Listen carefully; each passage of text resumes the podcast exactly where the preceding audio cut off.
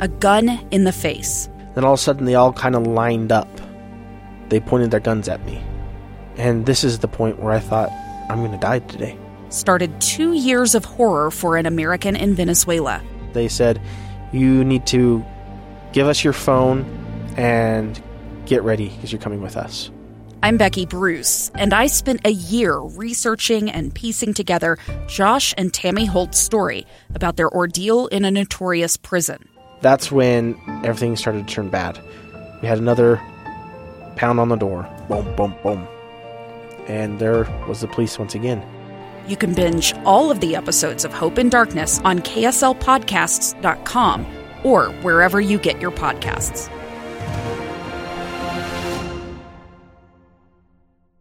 McKay Menden of Provo says he'll put his trust in the people approving the vaccine, but even still, I can't say I would want to be the first person to take it. it's the Food and Drug Administration who will tell us if the vaccine is safe. More specifically, it'll come from their third party group of experts who are studying the data and will make a recommendation to the FDA. So the FDA approves the vaccine.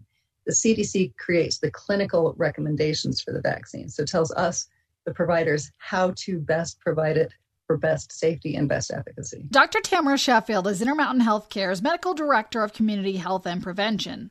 Two vaccines are waiting for emergency approval from the FDA, one from Pfizer, one from Moderna, and those FDA vaccine advisors are meeting next Tuesday. Everything we've seen on preliminary data looks very promising. So we are cautiously optimistic that these are good vaccines that are having the uh, desired effect and their safety profile appears to be good in preliminary information that we've gotten. There are also concerns over whether the process has been rushed. The trial production and the production of the vaccines, many of those things were put into uh, parallel so that they are going faster.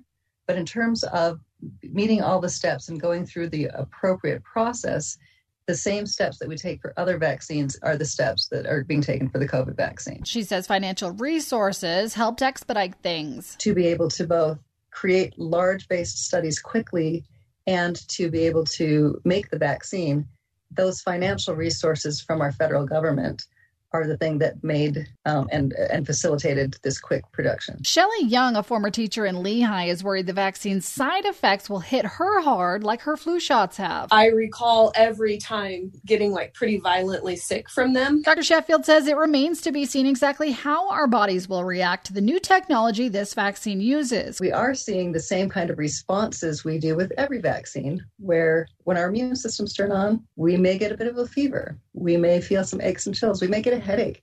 This is our body doing exactly what it's supposed to be doing. And while that may be really uncomfortable for a few days, Dr. Sheffield says it should be weighed against what you're trying to protect yourself from. Lindsay Aerts, KSL News Radio.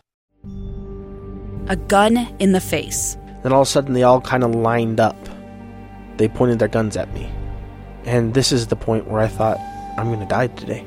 Started two years of horror for an American in Venezuela. They said, You need to give us your phone and get ready because you're coming with us. I'm Becky Bruce, and I spent a year researching and piecing together Josh and Tammy Holt's story about their ordeal in a notorious prison. That's when everything started to turn bad. We had another pound on the door. Boom, boom, boom. And there was the police once again. You can binge all of the episodes of Hope in Darkness on KSLPodcasts.com or wherever you get your podcasts.